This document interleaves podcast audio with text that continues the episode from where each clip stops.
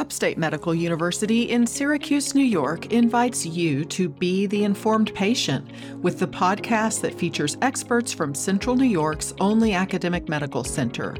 I'm your host, Amber Smith. A distinguished professor from upstate was named to a committee that will recommend guidelines for the diagnosis and treatment of attention deficit hyperactivity disorder in adults. The professor is Stephen Faraone from Psychiatry and Behavioral Science and Neuroscience and Physiology at Upstate. He's also the president of the World Federation of ADHD. Welcome back to The Informed Patient, Dr. Faraone. Thank you. Nice to be here. Now, the American Professional Society of ADHD and Related Disorders has a steering committee that will make recommendations about the diagnosis and treatment of ADHD in adults. You were internationally known for your research in ADHD, so you were asked to be on this committee. How many other researchers will participate with you? The committee itself, a fairly large committee, about 30 people from different health professions that are involved in treating ADHD in adults. It will be headed by a steering committee of, I think there's five of us, but myself, including Len Adler from NYU, David Goodman from Johns Hopkins, Tom Spencer, retired formerly from Harvard, and Frances Levin from Columbia. Do you think it's going to be difficult for five scientists to agree on all aspects of diagnosis and treatment?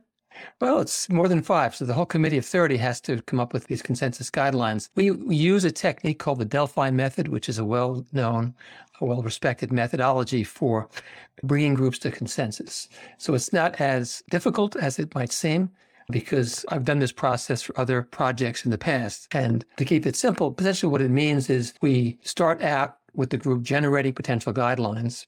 And then we survey all group members as to what they think about the necessity of each of these guidelines. And we use that survey data to figure out which guidelines do everybody like, which ones do everybody not like, and which ones are controversial. And then we discuss the controversial ones in teleconferences so people can understand why some people dislike or like particular guidelines. And then we do a further survey. And this iterative process, surprisingly, is very good at bringing professionals together to come up with what are the top recommendations for a particular disorder, in this case, ADHD in adults. Can you anticipate areas that might be controversial or that might spur debate among the experts? So I expect that most of the areas won't be controversial because some of these are well known principles that anybody should use. For example, when diagnosing a patient with ADHD, it's important to document that the symptoms cause impairment to avoid overdiagnosing the disorder. I'm almost certain that our committee will agree that this guideline or some form of it is important for us to have. I don't think there'll be controversy and maybe decisions might have to be made about how one re- recommends sequences of treatments. And so in some of the nuances and subtleties, there may be some disagreements that need to be resolved along the process. But I wouldn't even use the word controversy. What I would say is that experts sometimes have different emphases on which treatments or which diagnostic approaches should be used. And after discussion, those will probably be resolved fairly easily. We hear about attention deficit hyperactivity disorder in school children, but we don't necessarily hear a lot about it in adults. Is the disease the same in adults as in children?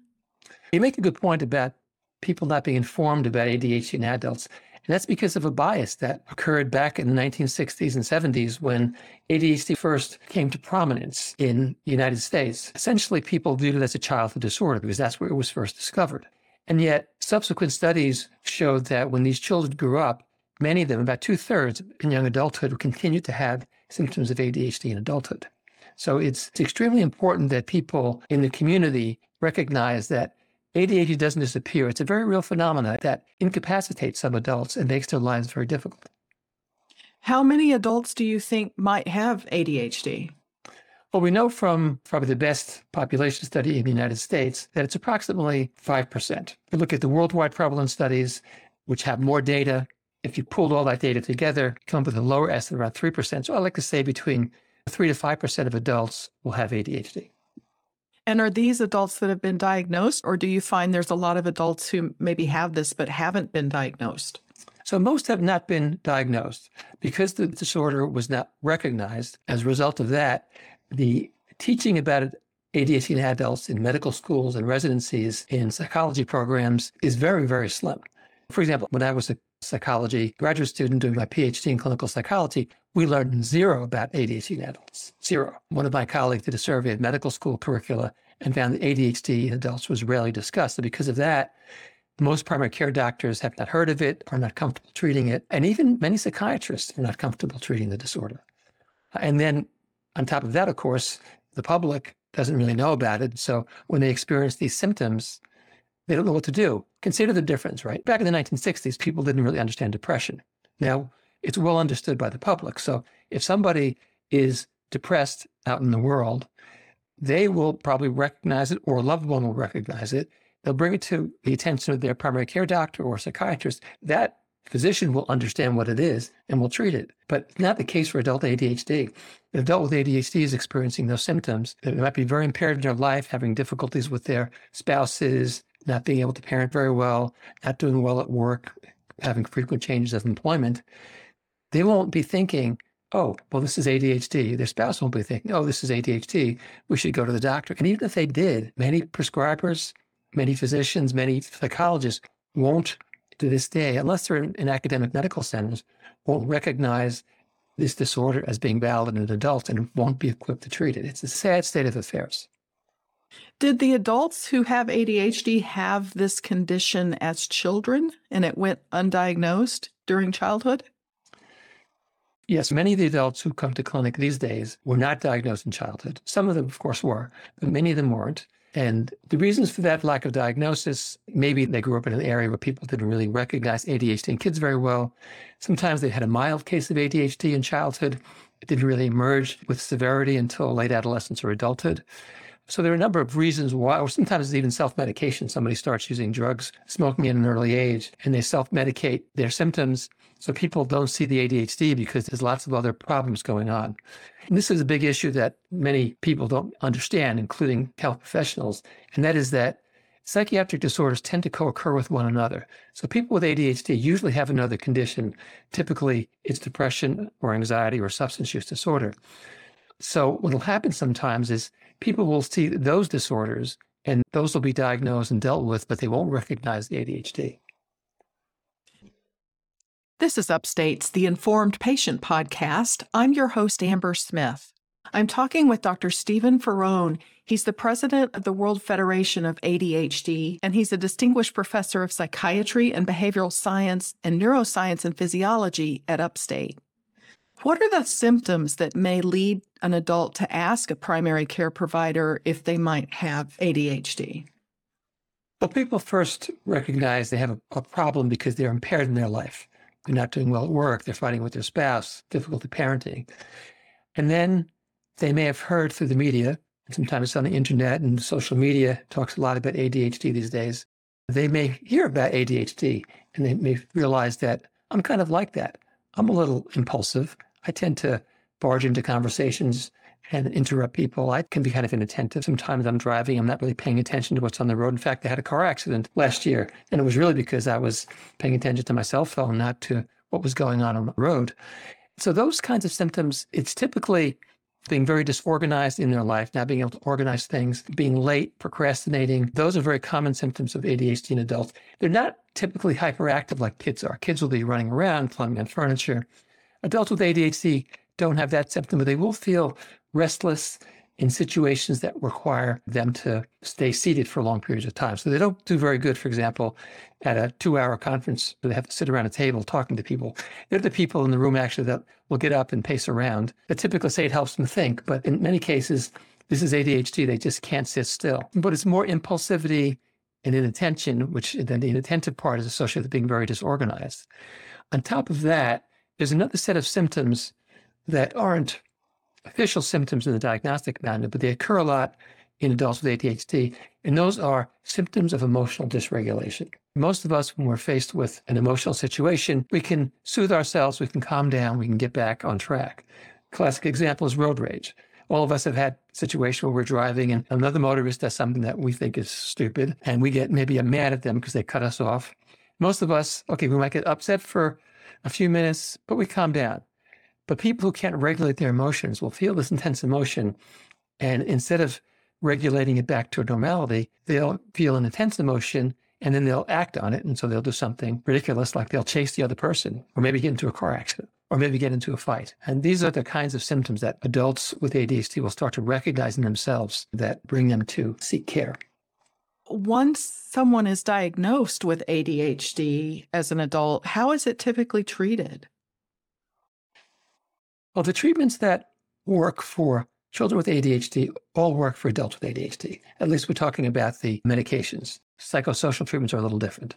So for adults with ADHD, they would typically follow the usual treatment paradigm. Typically, prescribers will start with one of the two stimulant medications. These are amphetamine, popularly known as Adderall, or methylphenidate, popularly known as Ritalin. I typically will start with one of those.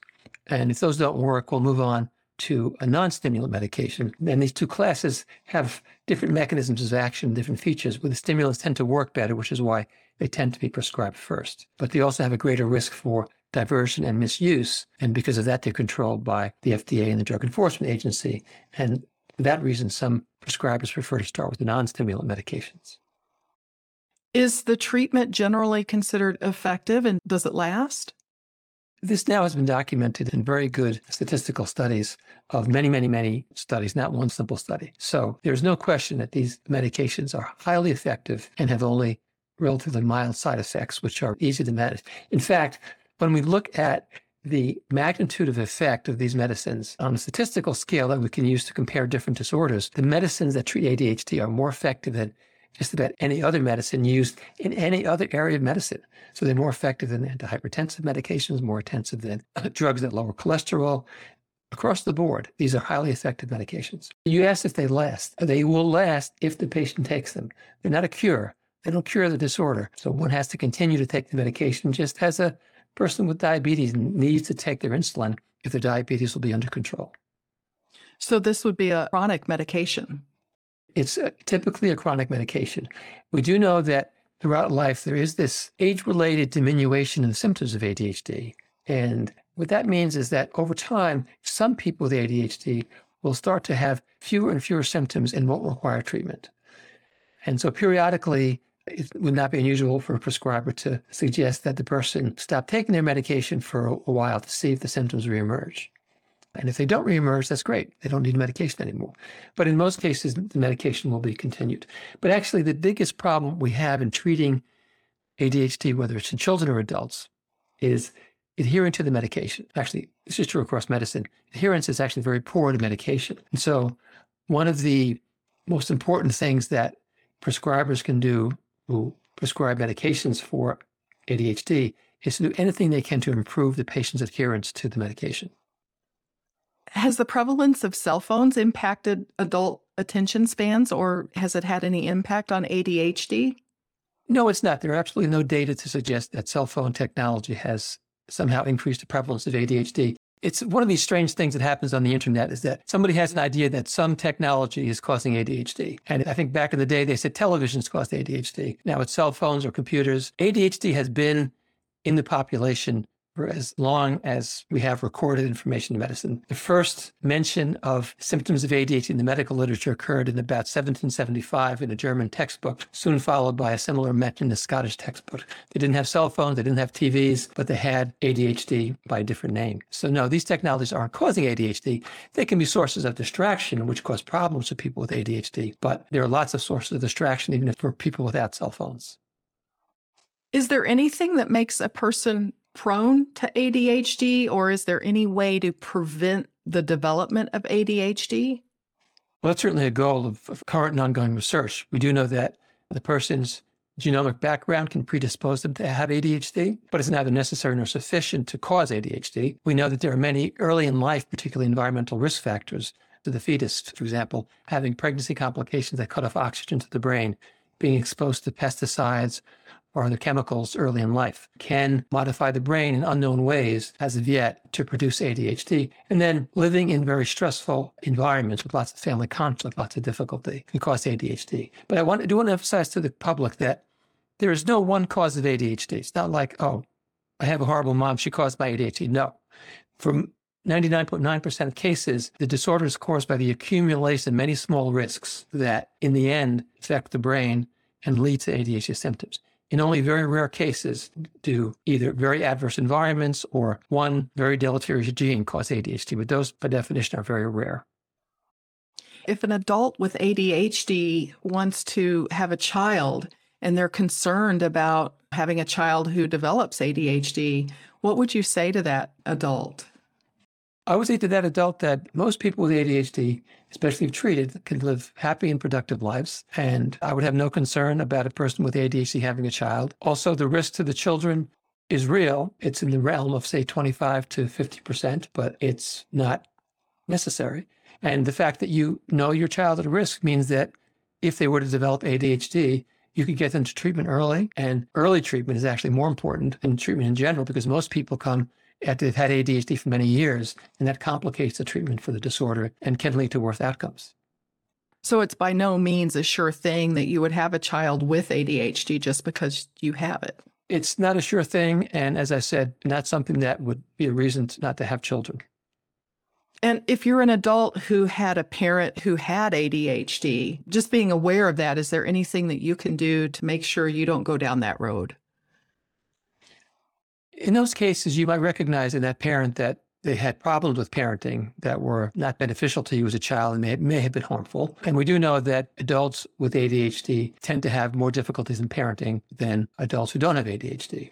And so that's really the biggest concern with an adult who has ADHD as a parent is that they're able to parent appropriately. And if their child has ADHD, for example, the parent has to remember to give the child their medication in the morning. And if they can't remember or they're too disorganized because of their ADHD, they won't be able to supply that support for ADHD treatment, but also for other types of issues in parenting. Where can people go to get information about ADHD? Well, I've created a website called adhdevidence.org, which provides curated, evidence based information about ADHD in both children and adults. So please go there. You can also follow my ADHD tweets on at Stephen Faraone on Twitter. The experts on this committee will be coming up with guidelines for diagnosis and treatment. Currently, is ADHD diagnosed and treated differently in different regions of the US and in different countries? There are some differences across countries, partly because not all countries have the same medications available for ADHD. In the United States, we have almost every medication there is. European countries and other countries have a limited selection because their drug approval agencies have different approaches. Overall, the diagnostic method is essentially the same. The variability is not so much between countries as it is between individuals based upon their level of education. I can give you a great example of that. To prepare for the guidelines process, the American Professional Society of ADHD and Related Disorders, known as APSARD, conducted a research study aimed at looking at levels of quality care, practices in primary care across the United States. I actually headed up this project and we've published our first paper, which describes what we call quality metrics. These are metrics of quality care. And we recently completed our study of about 70,000 people with ADHD across the United States. And what we found is some good news and some bad news. The good news was that over the period from 2010 to 2020, that's a decade, there has been a steady increase in the levels of quality care in these practices across the United States. So that's good news. Quality care for adult ADHD has been improving. The bad news was that there were still several areas of quality care. And we only assessed 10. So we're looking at only 10 areas of quality care. There were several areas of quality care where we had not seen improvement over the 10 years, or the improvement remained very low, meaning only 20 to 30% of patients were getting this level of care that they should get. And it was partly because of these results that prompted us to think we need to really develop clear guidelines for not just these 10 areas that we tested in this pilot study, but in all areas of ADHD care for adults. Do guidelines for children already exist? Guidelines do exist. The American Academy of Pediatrics has a set of guidelines, and the American Academy of Child and Adolescent Psychiatry also has a set of guidelines. If you come up with the guidelines for adults, how is that going to standardize care? Or is that the goal to standardize and bring the quality level the same across the country? The goal is that it will, to some degree, standardize care because healthcare professionals can look towards a document that was prepared by the only professional association for ADHD in the United States, which, by the way, is an association which involves many types of healthcare professionals, many of whom have decades of research and clinical expertise in ADHD. they'll see a document produced by a committee of people with extensive experience in adult ADHD. And so when they make decisions about how to treat their patient, the average doctor no longer has to think, how do I decide what to do? They can actually look to a document that provides them clear guidance on what is quality care. So the doctors would still have autonomy to do what they think is right for their patient, but these guidelines would be. Absolutely. There are many guidelines in medicine and all of these guidelines are simply guideposts, really, for doctors to think, am I doing what I'm supposed to do according to the experts? And then if I'm not, I ought to have a very good reason why I'm not doing it. And if they have a very good reason, they should by all means go in a different direction because we have to keep in mind that there's no such thing as an average patient. Patients have a lot of variability in their clinical presentations and what prescribers and health professionals need to do for them. And in individual cases, one may need to deviate from guidelines, and that's perfectly okay.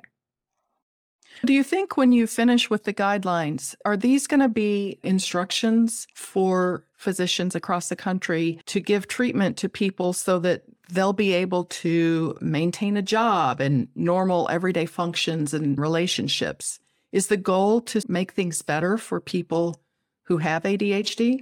Absolutely. That's exactly the goal. The goal is to reduce the burden of symptoms and the burden of life impairments people with ADHD and their families and their loved ones as, as well. And I should emphasize, you mentioned physicians, but these guidelines will be used by physicians. They'll be used by nurse practitioners who do a lot of prescribing in psychiatry these days. They'll be used by physician's assistants. They'll be used by psychologists and other mental health care professionals because our guidelines will not just cover the use of medicines, but we'll talk about other non pharmacologic treatments that may be useful in adult ADHD and if and when, how they should be implemented.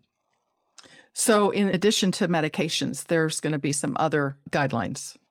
That's correct. I understand that you and some colleagues published an international consensus statement about ADHD. Why was that done? We decided this was necessary to correct misconceptions about ADHD that stigmatize people with the disorder, reduce the credibility of their caregivers, and limit access to treatment. I should emphasize that this statement is not a set of opinions by me or other people. What I did as president of the World Federation of ADHD was to convene a steering committee of leaders of ADHD associations from around the world, ask them to recommend expert authors for the consensus statement. We came up with a total of 80 authors from 27 countries and six continents we couldn't find anybody in Antarctica. And these authors put together a consensus statement that essentially curates and presents those facts about ADHD that we can be most certain about based upon there being many, many, many studies or some very outstanding large scale studies. And because of this, anybody interested in knowing what's the best evidence about ADHD can read the consensus statement. It's very simple to read. There's a good table of contents. Go to adhdevidence.org slash backslash ICS and you will find it there. Well, I appreciate you making time for this interview and making time to tell us about this, Dr. Faraone. Happy to do it. Thanks for having me here. Appreciate it. My guest has been Dr. Stephen Faraone. He's a distinguished professor of psychiatry and behavioral science and neuroscience and physiology at Upstate, and also the president of the World Federation of ADHD. The Informed Patient is a podcast covering health, science, and medicine brought to you by Upstate Medical University in Syracuse, New York, and produced by Jim Howe. Find our archive of previous episodes at upstate.edu/informed. This is your host Amber Smith, thanking you for listening.